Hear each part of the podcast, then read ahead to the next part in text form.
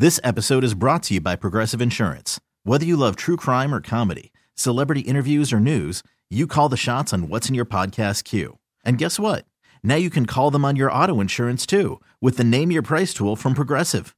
It works just the way it sounds. You tell Progressive how much you want to pay for car insurance, and they'll show you coverage options that fit your budget. Get your quote today at progressive.com to join the over 28 million drivers who trust Progressive. Progressive Casualty Insurance Company and Affiliates. Price and coverage match limited by state law. WFAN, WFAN FM, New York.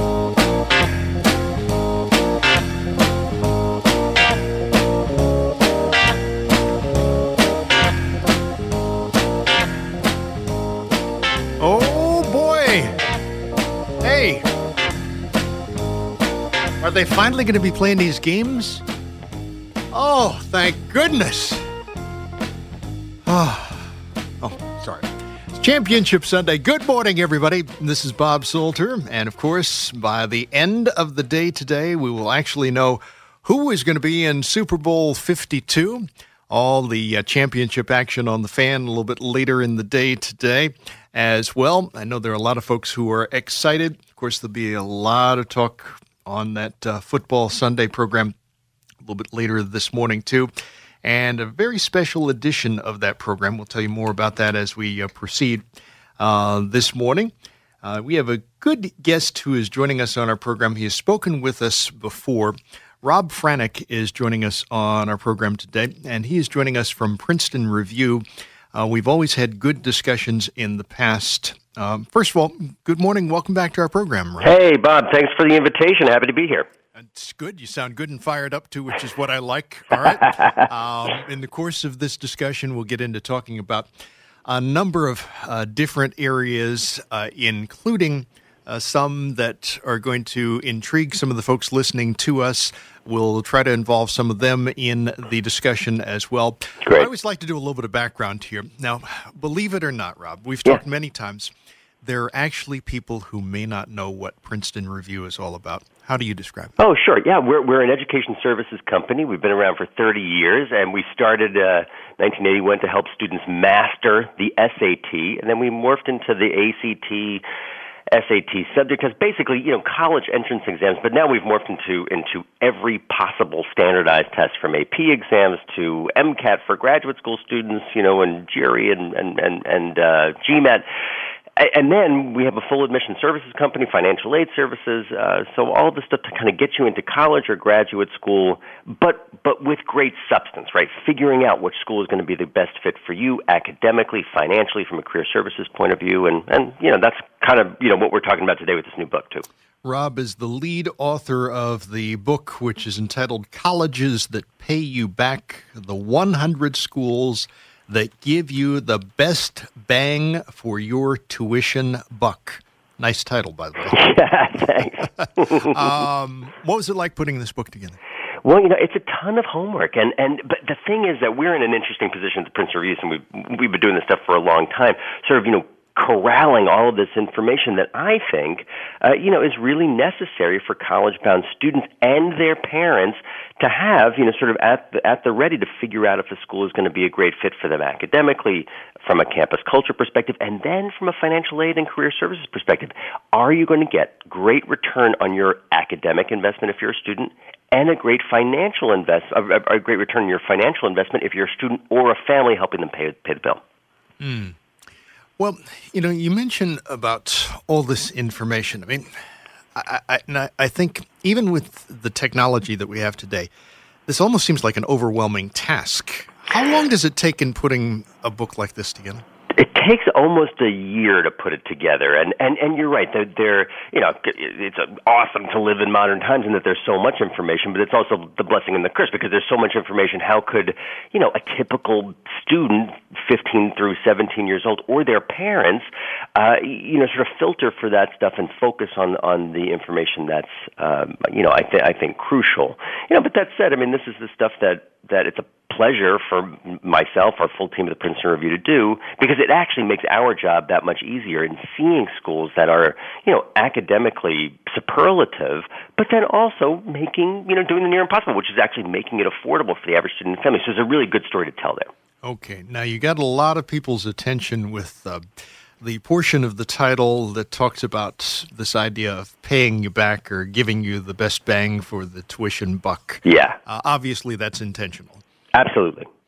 Um, how good, you know, people listening to this this show, um, in some cases, may be as blunt as saying, "Well, how good a deal can I get?" Yeah. Well, here's the thing, and, and I, I don't think anybody is wrong to say what's the greatest deal that I can get. But mm. you know, the, the book is called Colleges That Pay You Back. I just didn't I didn't call the book you know best cheap colleges or or you know, and that and that's intentional as well. Even though many of these schools can be great deals financially for the average student and student and family.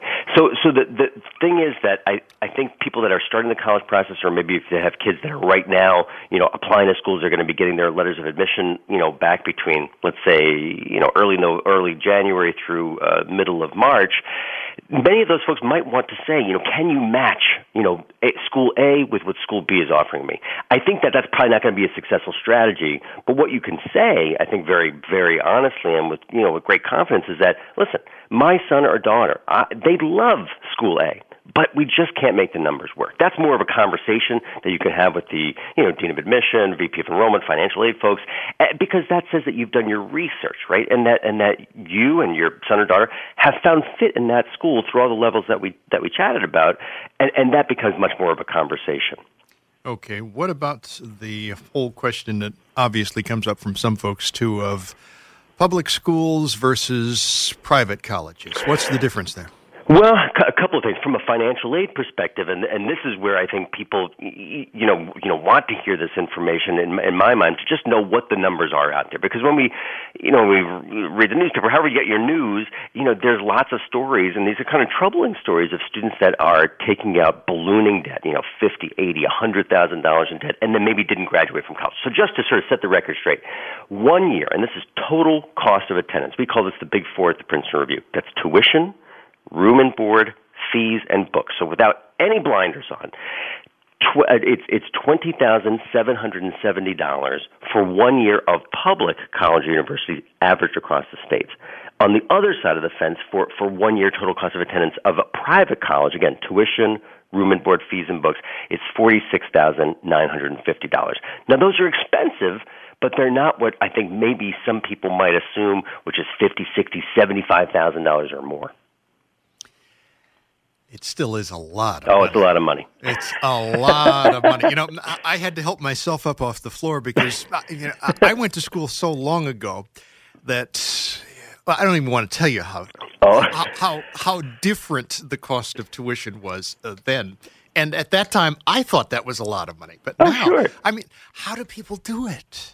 Yeah, it's it's it's crazy when we start to think about you know just how, and this has leveled off over the last couple of years. But but let's call it you know if we were having this conversation just five years back, um, tuition up until that time was continuing to grow two to three times past the rate of inflation every year for the for the for 20 years consecutively. So it's not surprising. I mean, I went to school 25 years ago, um, and school was expensive. But if we just go back 30 years or 35 years, the amount compounded over that time of how schools have increased, it really is heart stopping. Uh, and it's heart stoppingly expensive when we start to hear the cost. But the truth is uh, that there is there are lofty sticker costs, but then there are schools that are really, really aggressive about giving out a great deal of aid to those students that one need it from a from a financial need perspective, and then two that they want from an academic perspective. So the driver becomes the student and the family. When you say these schools are aggressive about giving out aid, the the first question that popped into my head as you said that is, how aggressive and in what ways?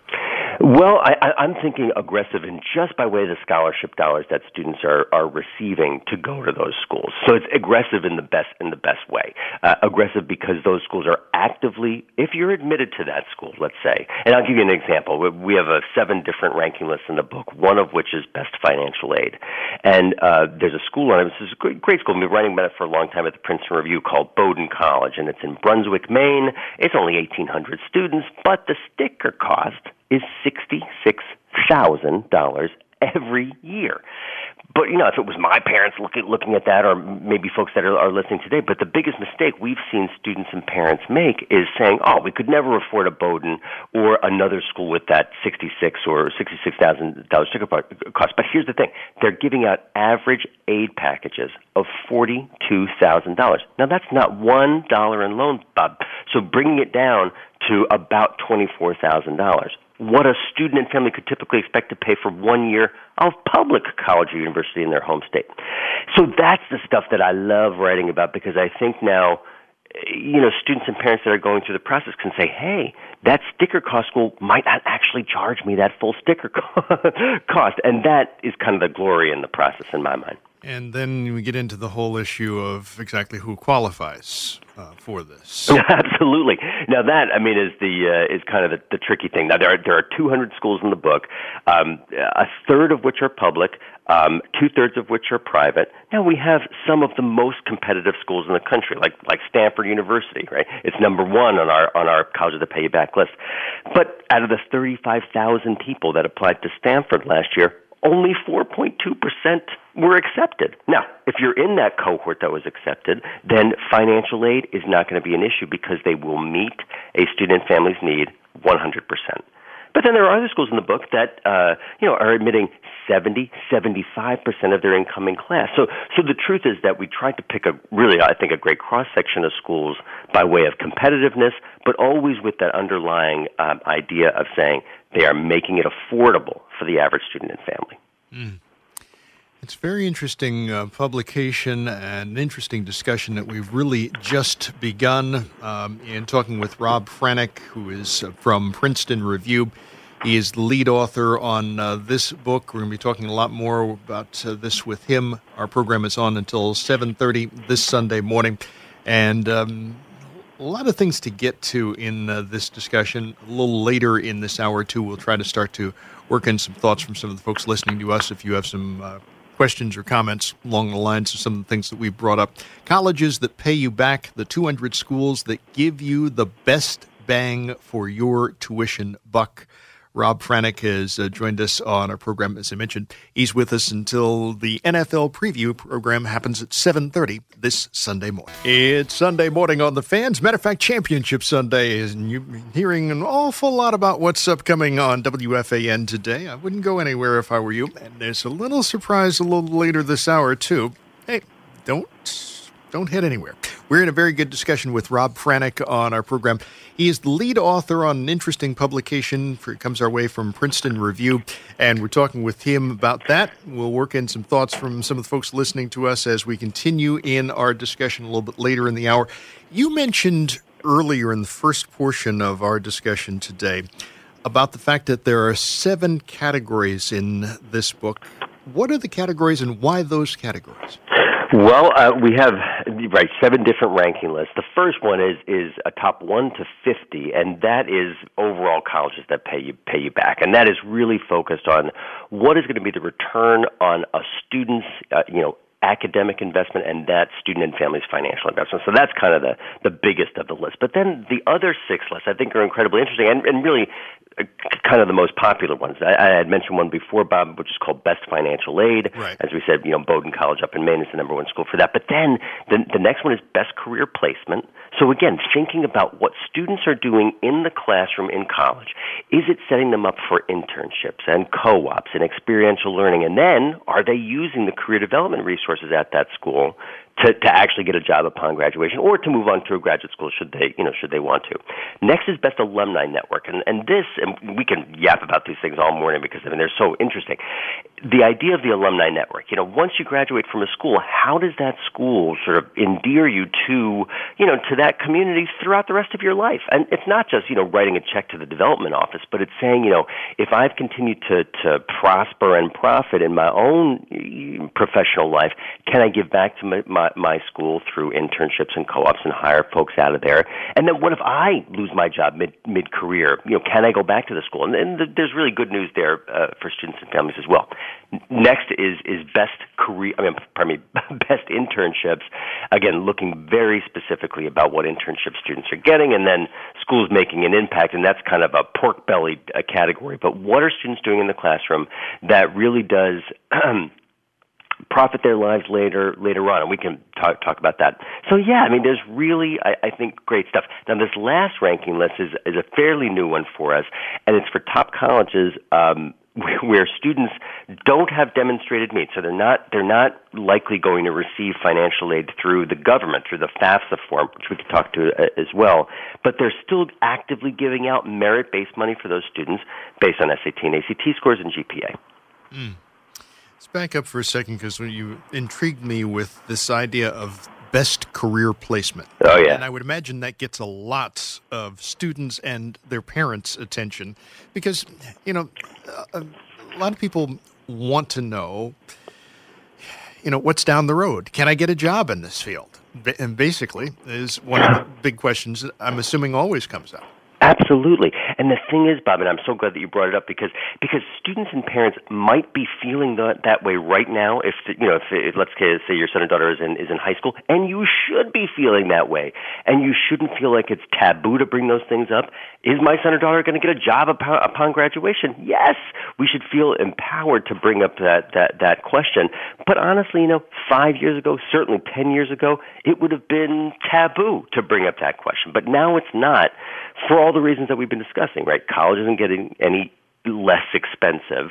And as we start to think about the value of a college education, we have to understand that there's going to be value for that student, you know, upon graduation. So, so yeah, I mean, career career placement is a huge interest.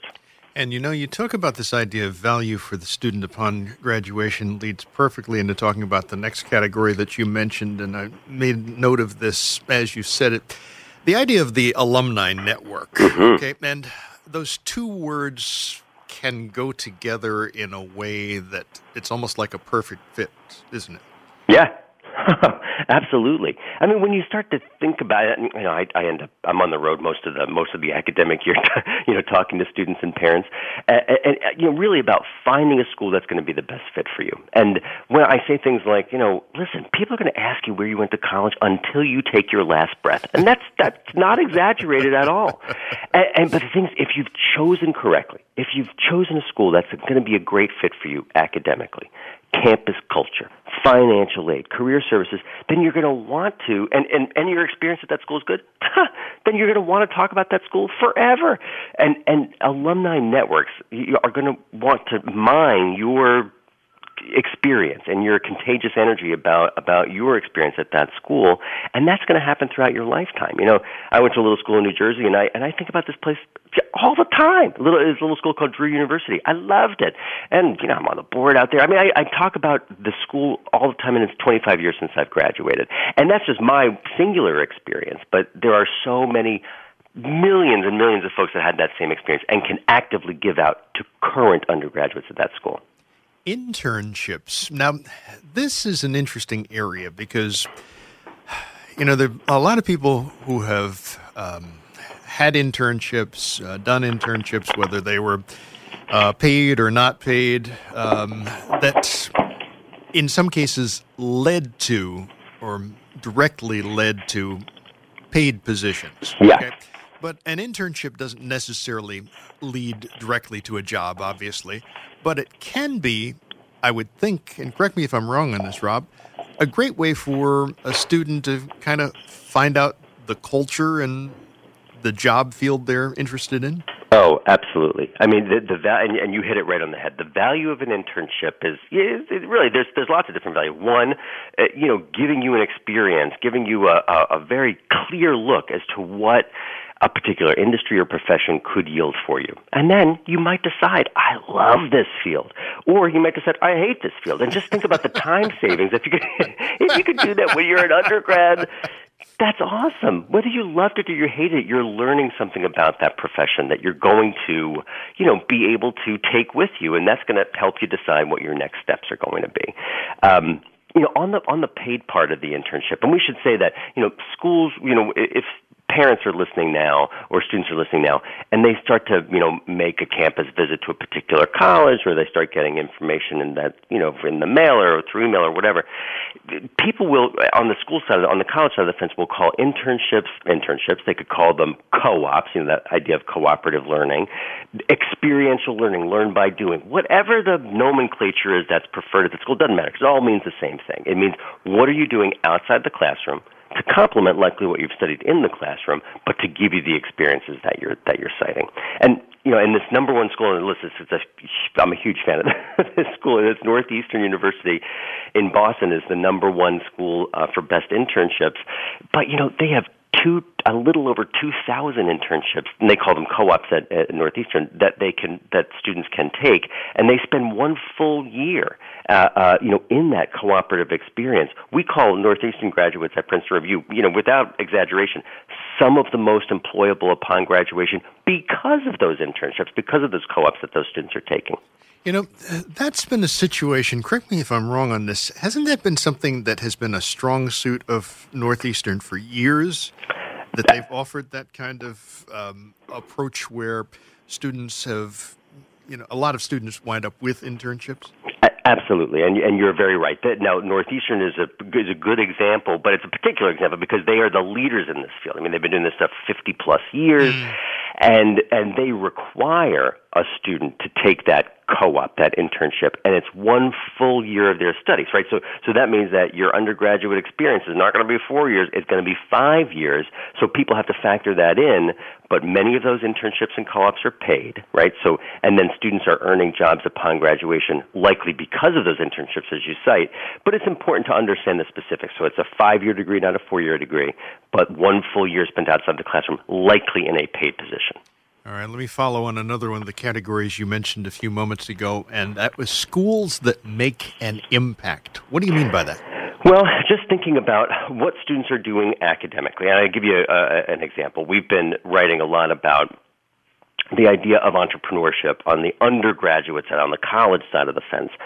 But you know, one of the things that we've been chatting about Princeton Review is the idea of entrepreneurship, you know, students that really love business and want to go in for themselves, you know, to, to start their own businesses, but then pairing that with particular undergraduate majors, music, biology, but then other things that can cure social problems uh, in using that you know sort of entrepreneurial moxie and then and then focused on on things that are actually doing really really good stuff. So it's an academic perspective. What are students doing by way of services uh, and resources on campus? And then are they giving back to that school after they graduate as well mm. it's got to be an awful lot of fun uh, doing this because there's so many different areas that are covered. The book again is entitled "Colleges That Pay You Back: The 200 Schools That Give You the Best Bang for Your Tuition Buck." We're talking with Rob Franek, who is lead author on this book. He is with Princeton Review. He's joined us by phone on our program. If you want to uh, join the discussion, by the way, with a question or comment in the area of some of the things we're talking about, uh, you can call us at 877 337 6666. That's the phone number here at WFAN, 877 337 6666. When we talk about the whole process with um, school, we've touched upon this before. What is it that admissions officers are looking for? It's really, uh, you know, and, and, this question comes up all the time, so I'm, I'm glad that you brought it up. But it's so focused and simple when we start to think about how college bound students from a college application are attractive to an admission office, an admission, you know, committee. The number one most important thing that a an admission counselor on the college side of the fence will look for when they start to evaluate a student's application is going to be that student's high school GPA. But we're, we can sharpen that by saying their high school GPA and their high school transcript. You know, if, if we, folks are listening to this conversation, they have to know that a student's high school transcript is the weightiest, the most revealing document in a college admission application because it answers this question. Did that student challenge themselves when they were in high school? Did they challenge themselves, you know, with regular level courses, advanced level courses, AP level courses, IB level courses? What were the opportunities that you had at, you know, old Bethpage High School, and then did you, you did you take advantage of those challenges? And then obviously, what's the GPA? But it is absolutely the primary driver. Mm. Close second is going to be SAT and ACT scores, uh, you know, as being standardized standardized uh, tests, and and but cross those two streams, uh, you know, of high school GPA and transcript and SAT and ACT scores, that will unlock, you know, admission to the majority of schools, and at so many of those schools, unlock scholarship dollars based on your academic performance, uh, you know, to to attend those schools. So I, I can't stress enough how powerful those two levers are. Mm. And to go over something you mentioned earlier, because there are people who are just joining us in our discussion, Rob, uh, as amazing as a thought as that may be, I, was, I always think people are going to be riveted from the exact sure. moment that we start speaking. Um, the average grant to a student these days is what? Well, I mean, it's it's it's nearly you know t- call it twenty five to twenty six thousand dollars. So I mean, it is a it could be it could be great and it could be powerful. Um, but, but the way that students get those dollars is just what we're discussing. Uh, discussing, pardon me. It, it is high school GPA and SAT and ACT scores for the majority of schools. Now, I should say, and I'm, maybe this will come up in the questions with, with callers as well, is that there's something called test optional schools, which simply means that you needn't, that a student needn't submit their SAT scores or their ACT scores for academic admission to those schools. But I think as you and I have talked in the past, past Bob, we should also know that schools that are test optional might still require your SAT or ACT scores for scholarship dollars. So, so to be considered for scholarship dollars, let's just be smart. You know, and my job at Princeton Review is to say, listen, you know, uh, I have no gain in this by by leading a student and a parent wrong. So, if a school is test optional, yes, you needn't submit those SAT and ACT scores for academic admission, but some of those schools might require it for scholarship dollars. So just let's just be clear about the process and, and some of the pitfalls that some folks fall into. Rob Franek is talking with us on our program on the Fan this Sunday morning. The NFL preview happens at 7:30. We're talking with him about some of the information that's contained in colleges that pay you back, the 200 schools that give you the best bang for your tuition buck. Rob is with Princeton Review, and he's joined us by phone on our program. You want to join us in our discussion, and we're starting to get folks who are um, jumping on the lines here. 877 337 6666. I want to have the opportunity for folks listening to us to ask some questions of Rob in uh, the course of this discussion. Of course, there's things that I want to bring up as well, but our listeners often take us in interesting areas of uh, discussion too. I'll tell you what, we will um, do that as we continue on our program this Sunday morning. You know, I love the fact that he gets as excited as he does, and he's so handsome too. Good morning, everybody. This is Bob Salter. On our program on Sunday mornings, we get into interesting areas of discussion. We're in one with Rob Franek. Rob is from Princeton Review, and he is talking with us about some of the information that's contained in colleges that pay you back, the 200 schools that give you the best bang for your tuition buck and we've shared an awful lot thus far in our discussion. Now let's work in some of the folks listening to us. WFAN's toll free line. 877 337 6666. It's brought to you by Mohegan Sun. Unlimited possibilities await you at Mohegan Sun. Plan your stay at mohegansun.com. All right, to the phones we go. First to Paul in Plainview, who's been holding for a while. Paul, good morning. Welcome to the fan.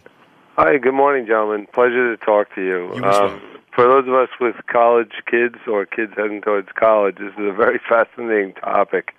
Uh, but I need to ask you a question in regard to St. John's University, if that's in the book. And secondly, is uh, going to a community college for two years and then going to a bigger school, paying the extra money, obviously a better choice, or is it better just to go to the four-year school and just for the reputation, if you will, for going to that school for four years?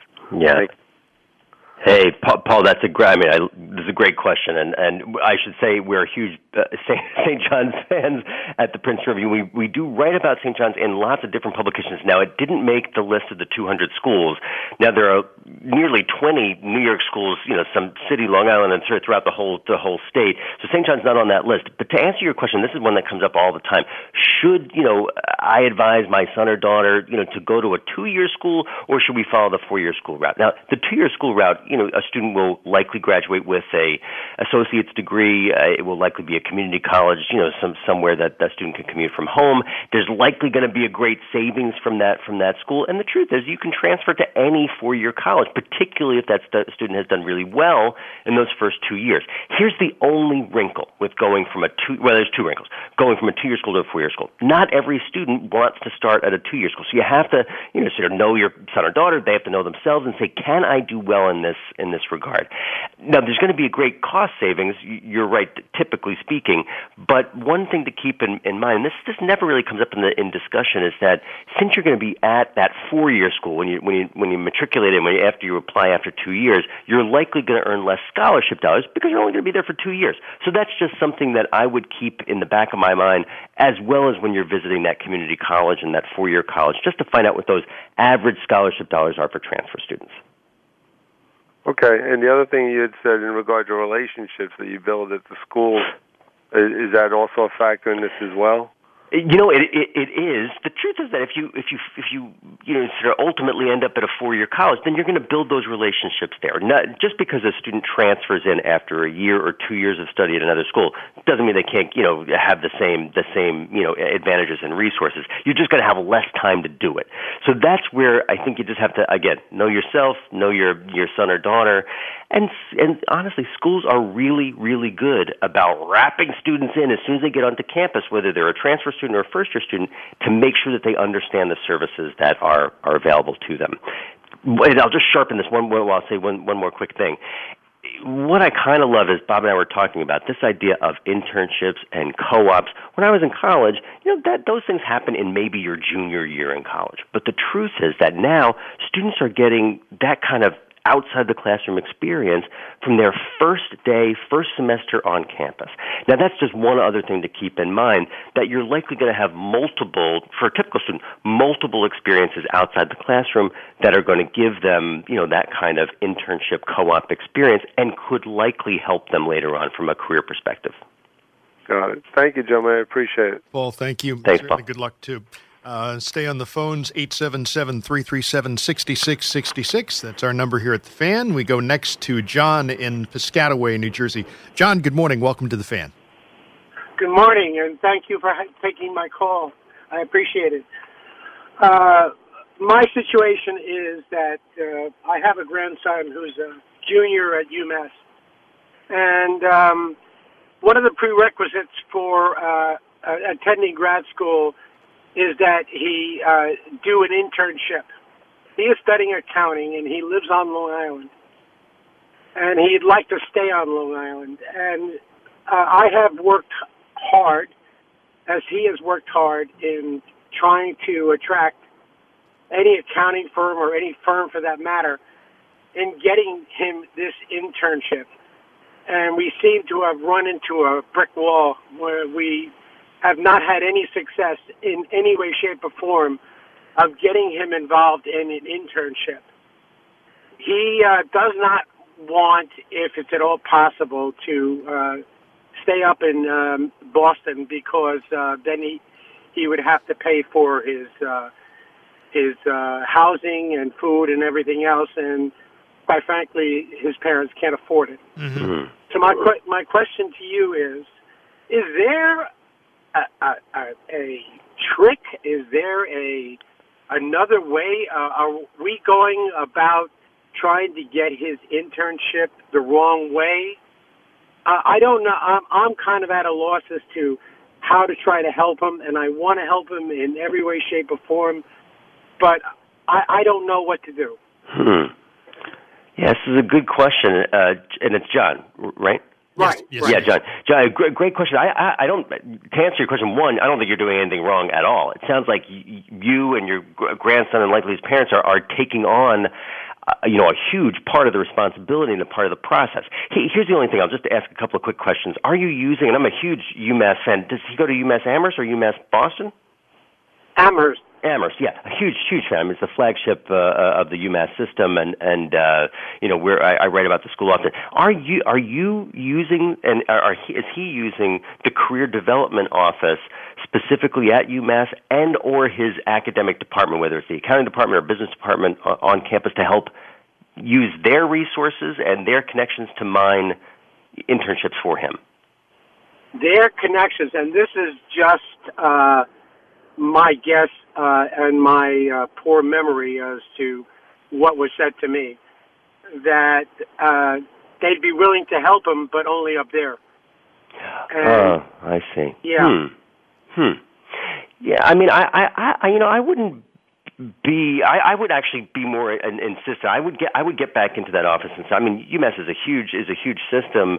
Uh, you know, New York City's only a couple hours away. I mean, I, I, I suspect that if you push them a little bit and ask them again and saying, I'm, I'm going to need some, some more help here. I totally understand they're probably going to have better relations close, close by or in Boston, and then there's some added expense with, with, with that. But I would be more insistent. I don't think that you're doing anything else wrong. Here's the other thing that might be, might be really helpful to, to reach out to the alumni network. Now, there's certainly an alumni relations office at, at UMass and, and, and many of the other schools that are, you, know, across the country, as Bob and I were talking about. I wonder if you can reach out through the alumni relations to see if anybody in that alumni network might be an, uh, an accountant or, or working in an accounting firm. That might be another interesting way to focus on it. That's a good idea. I I would never have even given that uh, uh, uh, thought at all. Oh well, good. Um, Yeah, yeah, yeah. And UMass is a huge school, and that means lots and lots of people graduate each year, and you know they go on to do well. They've been around forever. Yeah, so that that's a I would I would focus on on on that one. All right, I I will I will try to do that, and uh, I thank you for that suggestion. That's a good one. Thank you. Travel safe. I appreciate it. Thank, Thank you. you for your patience on the phone as well. 877 337 6666 is our phone number here at the fan. If you're on hold, stay there. We try to get to you as expeditiously as possible on this program. Uh, next up is uh, Sonny in Malverne, New York. Sonny, good morning. Welcome to the fan. Hey, good morning, guys. Thanks for taking the call. I really appreciate it. Uh, this is more of a uh, SAT question, if you don't mind, Rob. Sure. Uh, my son's in 10th grade. He just took the PSATs, and now he's getting a lot of letters from uh, different schools. Yeah. I would imagine this is the first time I'm experiencing this. This uh, so I would imagine those schools he's hitting a certain profile through his obviously his scores and the school which he goes to now, which is a Catholic school, because he's receiving letters from Catholic schools and also from schools that hit his S- uh, his PSAT score. Is Right. that correct, Rob? That is absolutely correct, and and and here's the thing, Sonny. This is not going to stop. You know, particularly if your if your son is is talented, he's done well on on the PSAT. He's likely going to do well on the SAT or the ACT or or both if he took if he's going to take both exams in the next year. And you're right, schools, colleges will college and university will buy uh, those student names from you know College Board or you, you know for, from the ACT themselves, uh, and then start targeting those those students. And and the truth is that's probably not a bad process. But but here's the thing to just keep a lookout out, for. You know, one I always think more information is better than not. So this is a good a good thing. But some schools will try to attract a student, particularly if you know they're they're gifted test takers and they've done really well, and then their your high school profile is going to match them. It's just it's kind of hard to filter and focus for those things. So as Bob and I were talking about the idea of finding fit, you know, thinking about fit from an academic perspective, campus culture, financially, make sure that all of those things are on your hit list and that you can tick them off when you're reading this material or when you're talking to these people on the phone or, or certainly when you go and visit campus. Right now, uh, how much is there flexibility? Say a score, say a school says you look it up and their SAT requires, for example, twelve hundred to fourteen hundred. Yep. Say your son or daughter has eleven hundred. Is there do they is there flexibility? I mean, I'm sure they look at GPA too. Obviously, my son's very well balanced. He plays three sports. You know, he he does volunteer work. He's very well balanced, which I think is very important. Obviously, what these schools are looking for. Absolutely, it, it, yeah. It's that you know sort of student that has you know he's he's absolutely your son is already ticking off all the boxes, right? Talented academically, you know, uh, you know is able to balance you know athletics and and along with schoolwork. I mean, this is great. And and you're right. Schools, colleges, and universities are going to focus on that on that student, that kind of renaissance student that can you know really do do it all. So so absolutely. But high school GPA is always going to be first on the list. Second, you know, as by way of pecking order and just what it's uh, you know what is most attractive to to them.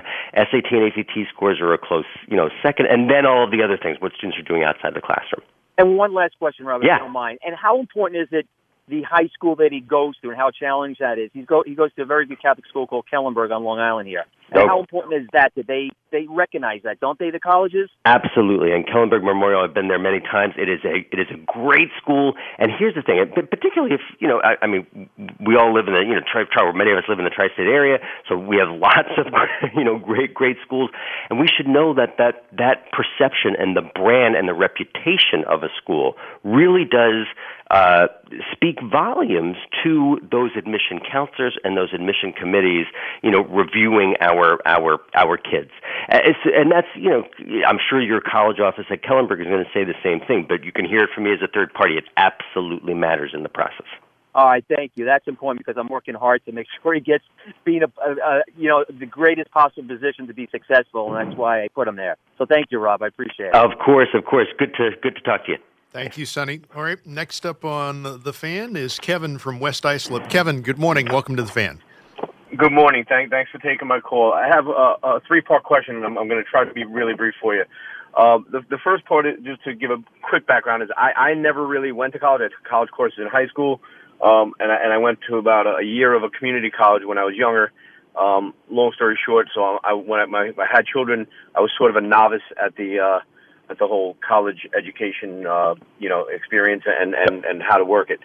My older son was fantastic. He went to a FIT in the city actually. And, and I got to say, they, I don't know where they are on your list, but he's done amazing through networking after the fact. Oh, I love this. And, and is doing, doing well for himself. My younger son, that's the crux of it right now, is going to Johns Hopkins. Yep. Um, so obviously, obviously, you're aware that that that's a major burden. yeah, of Um, course. Okay. Now, at first, they were very diligent, like you said, about you know, you know th- that sixty-six thousand dollar school giving you thirty, forty thousand dollars in aid. Right. Um, got into year two. I'm sorry, year three. He's now a senior, actually. Um, got into year three, and because he made a little bit of extra money, and because I made more money, Yeah. and because he lived off campus, which they actually uh, um, own the, the, the, the site that he lives on, Hmm. which is only a block away, they reduced it by literally almost eighteen thousand dollars. Oh my gosh. But I was able to, you know, to arbitrate it and and and and appeal it and get and get another like nine to ten thousand dollars back. So it wasn't wasn't wasn't horrible.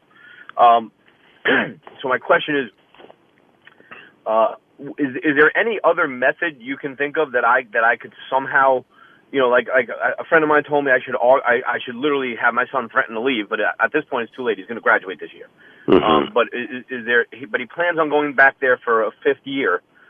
Is there any other method you think you can think of that that I should utilize to to try to you know get them to give me the maximum number of dollars possible? Yeah, I mean it's a, it's a good question, Kevin. And, and here's the th- the fifth year. Is it going to be a fifth undergraduate year? Is he going to do a graduate program that fifth year? What's the he's he's going for he's he's completing his second major. second major? Okay, gotcha. So his second undergraduate major. Right. Okay. I mean, I think you're doing the the right things. It seems like you've been in contact with with Hopkins. I mean, and this is a fabulous, you know, school. And I was just looking it up, and it is in in in the book that we've been, you know, talking about this morning. Colleges that pay you back. But you know, you know, you, you know this better than better than me. Fifty one thousand dollars just just for raw tuition, added in another at least fifteen thousand dollars for room and board, and then additional fees. So I suspect that's probably, you know uh, what they're subtracting from your from your aid package. But I, I, I do think it's the conversation that you need to have, and I, and I don't think it is the threatening to, to to leave. But I do think that you sitting down with the it's likely going to be the financial aid office.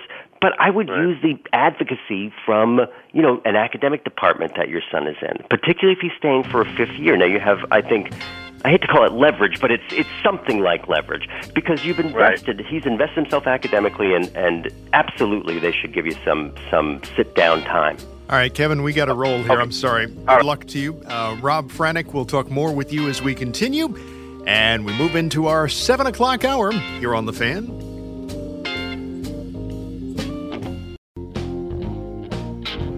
WFAN, WFAN FM,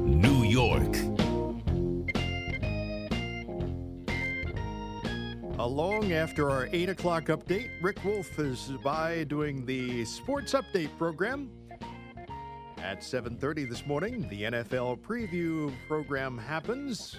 Boomer Esiason and the gang taking a look at Championship Sunday.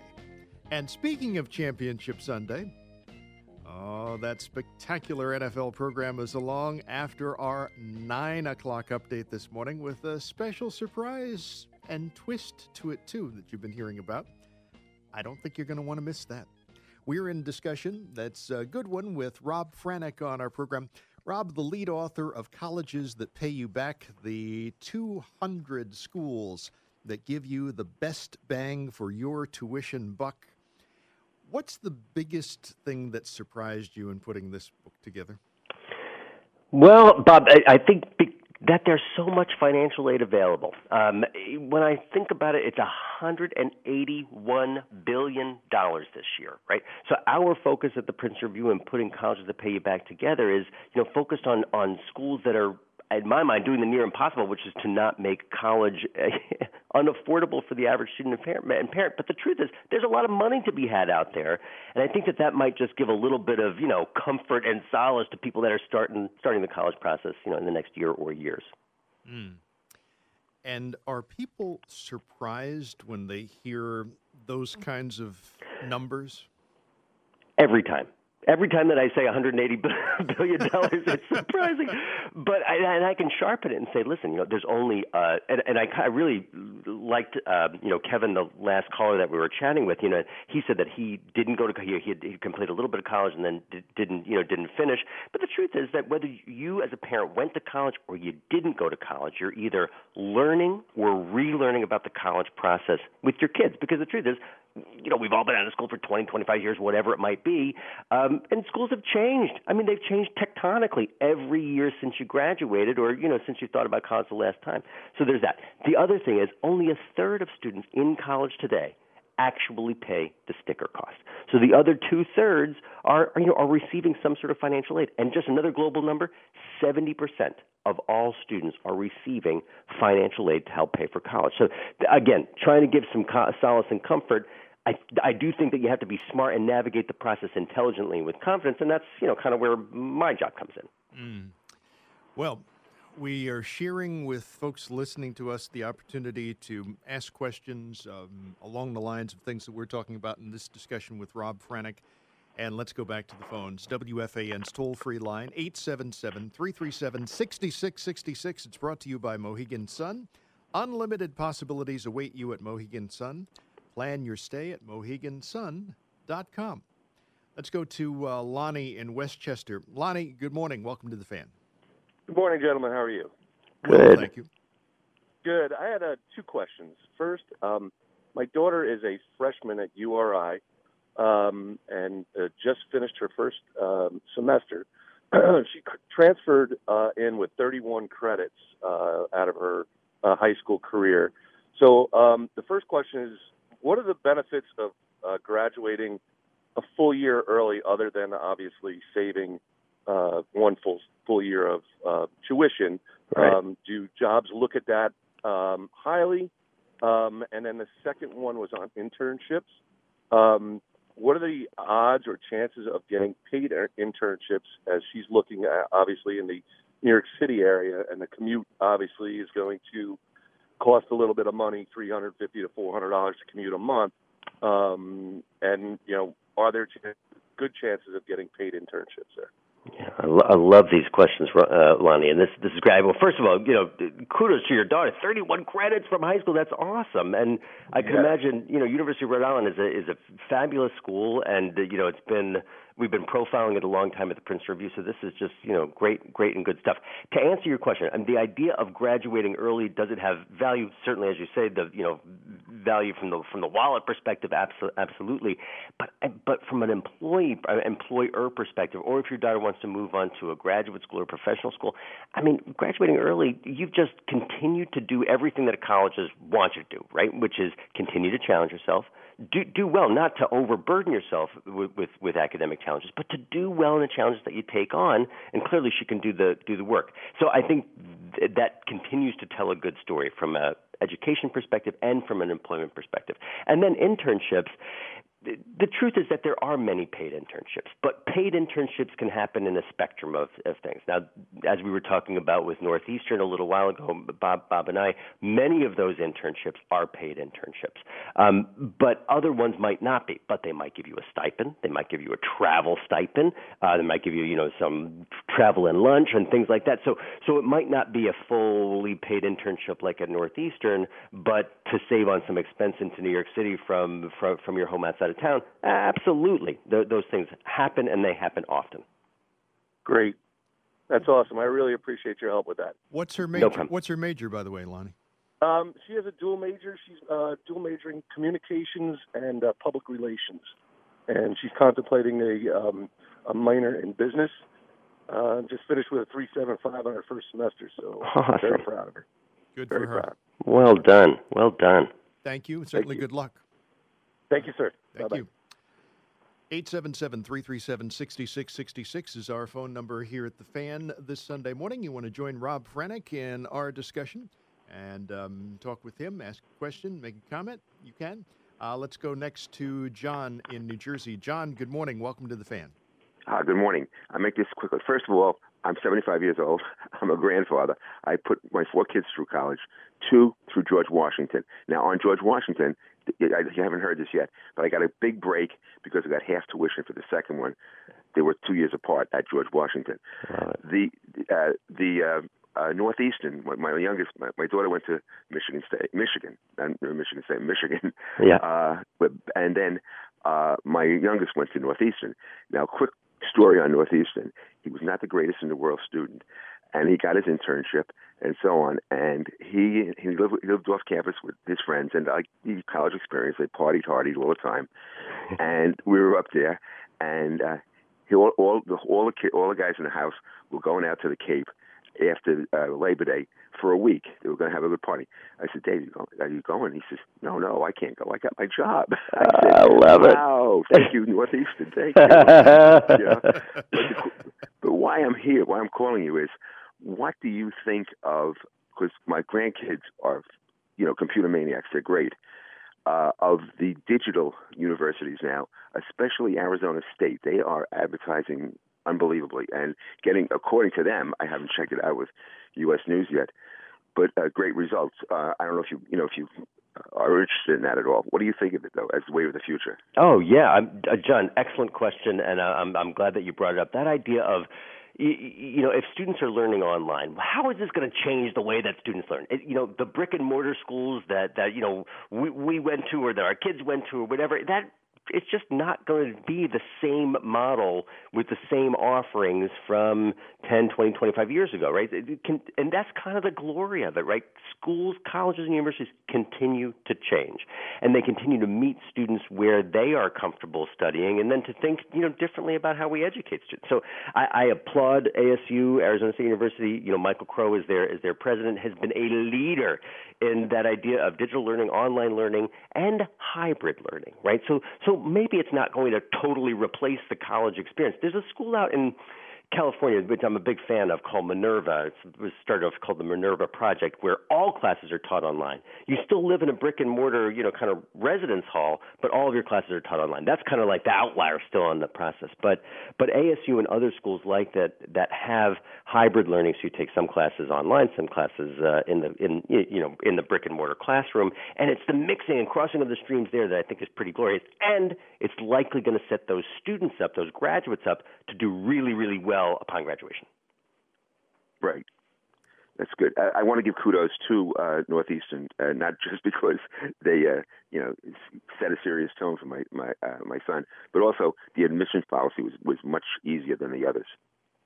Totally hear you. You know, and and and and I uh, applaud. You know, and as Bob and I were talking about, I write. We write about a lot of schools at Princeton Review. I, I think that you know there are certainly the most competitive schools in the land, but not every student is going to get into them if they wouldn't want to. They're not going to be great fits there. Exactly. exactly. Yeah, and you got right. You have to think broadly. You have to widen the lens, and that is, in my mind, the fun and the and again the glory of the college research yeah. part of the process. Now, there's also in the University of Michigan this thing called the residential college, yeah. which is if you're if you're specializing in language, and some of them have. I know Rice University has the same thing, uh, where you uh, if if you want to learn a language, you get immersed in that language from freshman year on, and you live with all the other people that want to learn Spanish, French, Chinese, and so forth in wing of the door in, in this in this college, and you you go to you speak it at lunch, breakfast, and so forth. So I don't know if you're aware of that, especially in, in uh, Michigan. I love college. it. I love it. I mean, and I am familiar with programs like that, and I think again, you know, those students are going to have a great experience as an undergrad, but then think about their value upon graduation. I mean, they're, right. they're just going to do so well. Right, they take the other they take the other classes, but my daughter came out by trilingual, not English, French, Spanish, and and then of course the oh, native. my word! You know, so that's kudos to fabulous. University yeah. of Michigan. yeah. Good stuff. But again, I, I, I encourage all grandparents. Like I said, I'm 75 years old. I'm a grandparent. I have eight eight grandkids, uh, and you know, get involved in the process. Go, you know, and and it'll be it'll be a rewarding experience for you as well as you know your grandkids. Excellent, John. Thank you very much. Certainly, good my luck. pleasure. Thank you. All right. Interesting discussion, interesting perspectives from folks listening to us as always. Rob Franek from Princeton Review is talking with us and talking with us about some of the information contained in colleges that pay you back. And we'll talk more with him as we continue on our program. Rick Wolff is along with the Sports Edge after our eight o'clock update. NFL preview happens at seven thirty this morning, and that fabulous Football Sunday program on the road. Hmm at 9 this morning.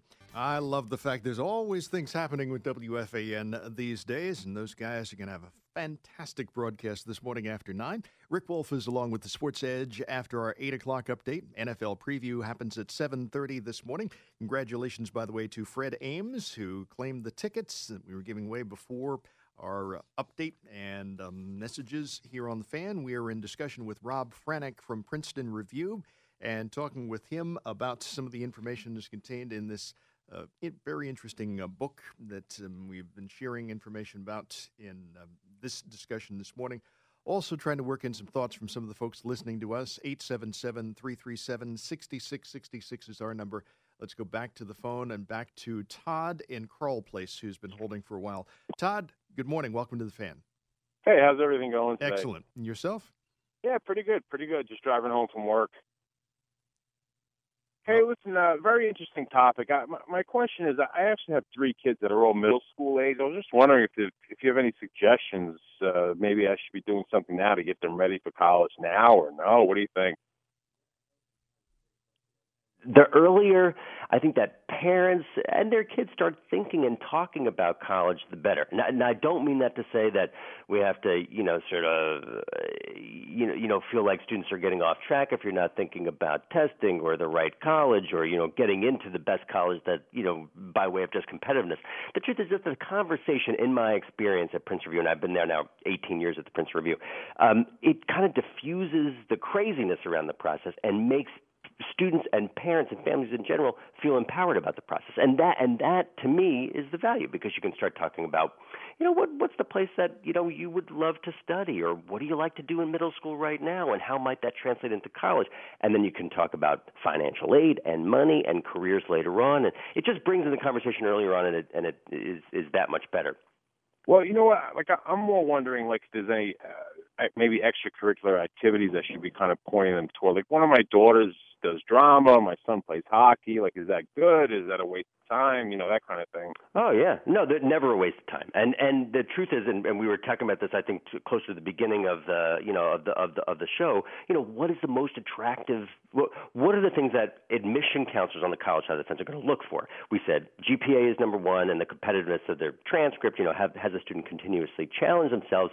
to his SAT and ACT scores. But then it's all the other things. You know, are students athletes? Are they athletic scholars? Uh, you know, do they play a musical instrument? Are they in theater? Are they in band? You know, maybe they do none of those things. Maybe they decide that they want to work throughout high school, or they want to volunteer at, you know, a church or a mosque or a synagogue, whatever it might be. Habitat for Humanity, things that can happen outside of the classroom and outside of the school in general. All of those things, you know, go onto that list of extracurricular activities and allows that college then to say, hey, you're a great fit for us academically, but now let's look at the other things. You can be a great fit for us in so many different levels. Hmm. Very interesting. All right, cool. Thanks for the uh, advice. of course, it. of course. Thank you for your patience on the phone and travel safely too, uh, Todd, this morning. Uh, let's see if we can do one more call here before we sure. wrap up. Let's go to uh, Brendan in Brooklyn. Brendan, good morning. Welcome to the fan. Good morning. I wanted to ask if um, the Princeton Review had two colleges on their list, specifically Cornell and the University of Massachusetts. I'm looking them up right. Program. I mean, b- both are excellent schools. Now, Cornell is not on the list this uh, this year. Now, it is on many, many different lists for Princeton Review. Uh, but UMass Amherst is on the list and has long been in, you know, colleges that pay you pay you back. And, and here's, a, I mean, just it, it, both fabulous schools. It doesn't mean just because a school school didn't make this list that it's not an exceptional school and not a great value to students. These schools, these 200 schools, so UMass is a good example, just superlative for all the things that we've talked about, plus the financial aid perspective. UMass, you can attend college courses at any of the other five college schools, including Amherst, which is one of the finest schools in America, and Cornell has a has a SUNY program that's unique. It, it it it does absolutely, and you're right. The schools, those five schools in the Pioneer Valley, Amherst, uh, also on the list of, of schools profiled in the you know in the book, and Holyoke, and I mean it is a it is a powerful network of undergraduate schools in that Pioneer Valley, and students at any of them get to profit from all of them. Yes, yes. Yeah, Thank good you. stuff. Of course, of course. Brendan, thank you for your call this morning. Certainly, um, we do appreciate your patience on the phone as well and your uh, comments uh, shared with us. Hopefully, that information is helpful. Uh, and thank you to all the folks who have joined us in uh, this discussion with uh, Rob Franek. Rob, as always, um, interesting discussions. I always love where folks who are listening to us take us in these discussions. Me too. because that's that's what the real fun part of this whole thing is. Absolutely. Now, the key question for you. Yeah. The next edition of this book. When do you start putting that together? We, you know, it's not. I'm so glad you asked the question, but it doesn't. It, uh, we're going to start early part of the summer because it takes us again nearly a full year to put the book together, and and you know, but um, and we've been doing this book as a yearly edition for the last last several several years. But just thinking about what is the value of a college education. I know you and I have discussed this in the in the past. College is of, of incredible value to you know to to students, both from a salary perspective. You know, the students that have an undergraduate degree will earn nearly two point eight million dollars more than students without an undergraduate degree. They have, you know, lower rates of unemployment. They they live longer with better insurance. I mean, there's all sorts of different values to college, and that's why I like, you know, continuing to write this book. The book is entitled Colleges That Pay You Back The 200 Schools That Give You the Best Bang for Your Tuition book. Rob Franek from Princeton Review has joined us on our program. Thank you very much, Rob. Certainly good luck continued with your work. Pleasure to be here, Bob. Thanks again. Always an interesting uh, discussion with Rob on our programs. At uh, 8 o'clock this morning after our update, it is Rick Wolff with the Sports Edge program and a very special edition of what I like to call a special show. Football Sunday. I always enjoy that program and I learn things during it too, each and every week. And there's a special twist with the show today. That's long after our 9 o'clock update. Our thanks to Brian Rascona for the technical direction. You know what's up next. This episode is brought to you by Progressive Insurance. Whether you love true crime or comedy, celebrity interviews or news, you call the shots on what's in your podcast queue. And guess what? Now you can call them on your auto insurance too with the Name Your Price tool from Progressive. It works just the way it sounds. You tell Progressive how much you want to pay for car insurance, and they'll show you coverage options that fit your budget. Get your quote today at progressive.com to join the over 28 million drivers who trust Progressive. Progressive Casualty Insurance Company and Affiliates. Price and coverage match limited by state law.